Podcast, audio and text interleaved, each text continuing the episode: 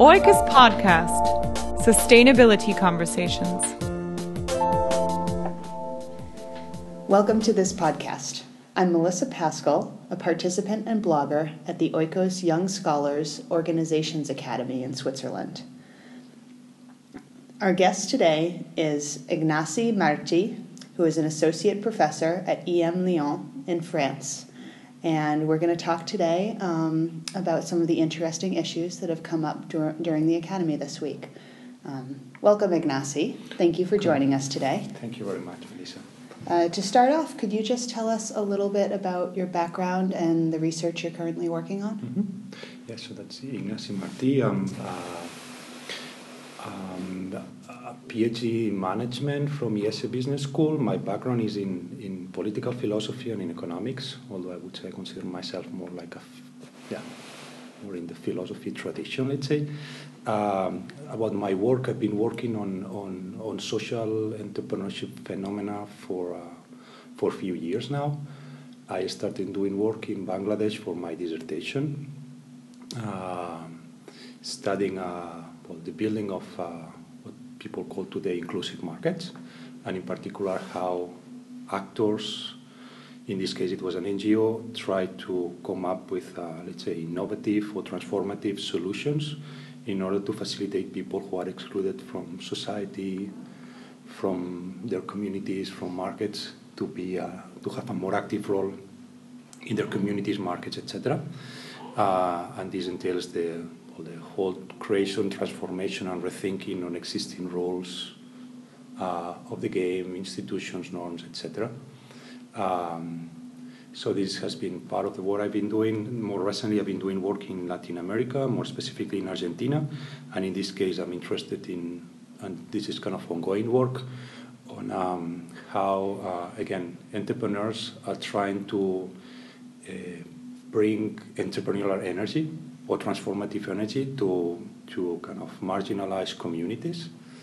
Um, so that's basically me in terms of research. I'm kind of starting this is something I, I, I introduced somehow in the, the first day here in the academy. I'm kind of starting a new project that is kind of in line with part of this work, but has to do in particular with the notion of dignity and indignation and how these two concepts, which are not equivalent but are kind of related. They are at the core of certain current movements all over the world, but in particular in Spain, where I am from, and also in Argentina, and they somewhat kind of resonate with things that are happening in, in for instance, in the US with Occupy Wall Street, etc. So how this notion of dignity permeates what many people are kind of thinking about today, uh, how the world is, and uh, what their role is and how they are treated somehow, and how they find energy to try to change who they are, who the people that uh, they know are, and so on and so forth. Uh, thank you. That's really fascinating work, and we're very fortunate to have you here at the Academy this week. Um, you just mentioned uh, uh people and sort of who they want to be, and um, I remember in your introductory presentation this week, you talked about the scholar you are becoming and the journey that you have been on in your career so far. Um, and that was really interesting to hear. I wonder if, based on your experience, you have any advice for us and for other scholars who are just starting out in their academic careers um, for how they can best figure out what sort of scholar they would like to become and how they can set out on that journey? Hmm. I think it's very difficult to give an advice on that. Uh, for me, it's uh, it's been like, uh, well, in a way, that's, that's, something I was commenting on on that that first day with many of the students because one one of the richness of the academy I found is that there are people with very different backgrounds, and it's something that kind of resonates with me because when I started the business school but the PhD, there was no one with a similar background like me, like philosophy. So for me, it has been like a long journey to get back to my origins, which are in philosophy, and to think, well, that's to figure out this is actually where I want to go in the coming years. Who knows what's going to happen later on? Uh, so, but uh, but I guess uh, for for some of these years, uh, I've been trying to f- kind of to find out what is really interesting, what is really motivating me, what I found extreme, let's say, fascinating about the work I'm, I'm interested in. Uh, and I think some, somewhat, uh, somehow I found that finally, like going back to many of the things I was interested 10, 15 years ago, which I guess might be the case for many of uh, for many of the young scholars, like saying, well, what is the reason that motivated me to get into this? And then, of course, when you get into a PhD, you think, well, you, you get plenty of uh, different sort of advices. Well, this is more relevant for the academy. With this, you might have more chances to get published. And of course, I care about that, and I should care, and, and my school care, and they let me know that I should care. But uh, try to find your own line, and try to find, and that's part of becoming an academic. Try to find who. When I said uh, kind of who I'm becoming, also trying to see what is the voice that I might have in the academy, both in terms of uh, publishing, both in terms of uh, also in terms of uh, what I'm doing in terms of teacher, but also kind of impact that I might have, uh, let's say, beyond the academy. So I would say try to like going back to the question. Uh, so trying to to think. sorry. try to think about uh, yeah what what is what really motivated me to get into this. Um, and in a way try to be honest with you, with with oneself. But uh, and of course, it is perhaps this is easier said than done. I guess I was kind of pretty lucky in terms of uh, the support I got from my school because I never got any anyone telling me, yeah, but this is. I mean, in terms of publication, this is more unlikely, etc. I never got that kind of uh, feedback. It might be the case in other institutions. So I guess, and, and that's perhaps the part of the story. Uh, try to find a place where you fit well and where you feel that uh, this is a place where you can contribute in terms of the school, the university you are going to work.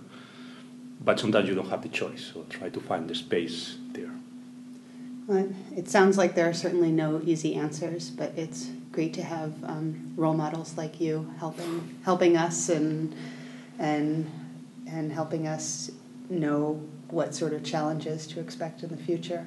Um, I wanted to shift topics um, and talk about something that has been a frequent question during our sessions this week, where many of the participants were looking for advice on what sort of theoretical lens to apply to their topics. Um, frequently, we tend to be a bit more phenomenon driven.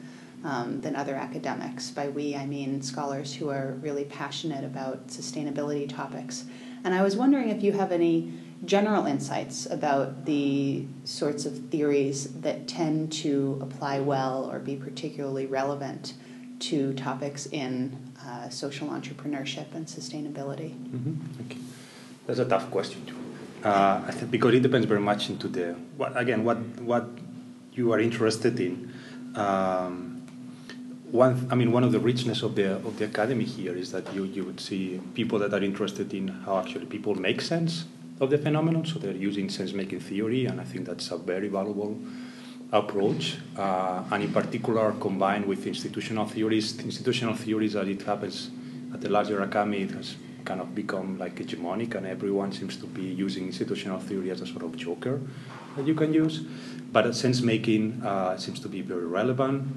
Uh, in particular, talking about something that for many people, I mean, it seems to be obvious, but at the end of the day, you don't really know what it means or, or so you're trying to make sense of that and also giving sense to others, which seems to be very relevant when you are talking about, in many cases, like powerful uh, actors like corporate corporations.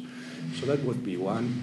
Uh, there are plenty of uh, work on, uh, on, on language discourse analysis that I think it seems to be relevant uh, as well, which is related to the first one. To be sure, uh, the use of institutional theory with very different traditions. We have seen this here mostly in, in the academy dominated by, let's say, sociological organizational approaches. Uh, but there are many others that might be interested, like more historical institutionalism, that might be interested to think about how the whole concept actually has evolved and to have a, like a, because this is probably one of the drawbacks of many work by institutionalists in organization in management, which is to forget about the importance of, of history. So to have a more like kind of longitudinal, longitudinal uh, kind of longer perspective on, on how these things have evolved and different actors, how they have participated in the whole process of, of the merging of these concepts and the configuration of the fields. Um, for instance, we had this, uh, we, we had, uh, during the academy, we had uh, the opportunity to visit uh, the hub or to talk with people from accountability. So how are these people emerging? Why, I mean, when do they come from? Where, where do they come from? When do they decide to jump into this or to have a, kind of longer perspective? makes a lot of sense. Uh, and also, I think for me, I think it's very important to borrow concepts, uh, and this is why I mean this resonates to the previous question on on, on who you are and where do you come from. So uh, things related with uh, with like more political uh, issues in a way. So I think people can get very useful things from a political science in terms of uh, well, understand having a more kind of holistic, uh, complex perspective on, on many of these dynamics. Um, and then something that for, yeah, this is like saying almost everything. But uh, then I, for my own work, I found it very, very interesting to, to, to get into approaches on economic sociology to understand because many of these things have uh, many of these discussions have to do with like uh, kind of more market-driven uh, transformation of the whole society. So to understand how many of these processes going on contribute to the creation of certain configuration of markets. So markets get crystallized in a particular manner because of the intervention of these different actors. So what are the consequences of that? What are in terms of redistribution of wealth, redistribution of access, uh, of opportunity for different people. So all these kind of things, I think that's that's extremely relevant as well. And then, of course, when you talk about economic sociology, there are very different trends you can think of and borrow from. Yeah, Say we could go on and on and on with that. So. yeah, I'm sure that could be a, a discussion of many hours, but yeah. um, you certainly have said a number of insightful things in the limited time we have. So thank you for that. Um, just to to wrap up, I would be curious um, what exactly motivated you to decide to join the Oikos Academy, and what are you taking away from it now that the week is almost over? What motivated to me? The first the first thing I was really honored to get the the invitation. Uh, uh, I still consider myself like a junior faculty member, so when I got the invitation, uh, the first thing I did is to reply back and say, "Okay, uh, thank you. I'm very happy to go. Do you know who I am?" And uh, one thing that I learned from the, organi- from the organizer, from Jost and, and, other people, is that they really want to have this, this, and then you see this in the academy. So this, for me, probably the, one of the most valuable things, like a, like a, a, variety among the students, but a variety among the faculty. So I have learned a lot from like more senior faculty that uh, were in the academy, uh, also from younger. So there are even people who are younger than me. Um, so that that kind of motivated me to come. That that was one thing. I mean, to have the chance to come, of course, the, the place is, is it helps a lot, right? But then to have the chance to talk with other PhD students, to know what they are doing. Uh, in a way, I feel that I'm not that far from them. So it was just only five years, four years that I finished. Uh, but it's a great chance to to get to know what other people are doing in different parts of the world. So that's that's that's very very. I mean, that's extremely valuable. Um, so that's perhaps the, the most the most uh, important thing that motivated here, and also what I get out from here. So uh, I mean, all all the things that I got. Yeah, one thing that I probably one yeah, I would say one one of the things that uh, really really surprised me from the academy is the the, the wonderful kind of working environment that has been created, the climate here. So there are plenty of, of activities. It's it's it's demanding, so we work hard but at the same time it's not like extremely tiring like many other events like this might be and this provides lots of opportunity for people to to talk to interact with faculty with non-faculty. And i think that's that's extremely unique in a way. Uh, so thinking myself about things that i could do with my own students there are also things that i get out from here. And for instance i had the chance yesterday to participate uh, in a kind of a informal talk organized by some of some of the students like like you, and it was extremely impressive learning experience in terms of what people are doing in different schools, how do they manage the process, how do they deal with supervisors, how do they deal with their own process of uh, writing, thinking, struggling with the dissertation, which is something that I hope I can also bring back to my school and and kind of think of when I'm dealing with my own PhD students, present and future. Well, thank you very much. Our time has come to an end. I'm glad you were able to join us today. This was a podcast um, with Ignasi Marti by Oikos International.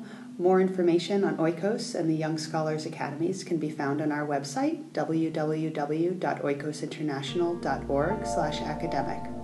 Thank you for joining us today.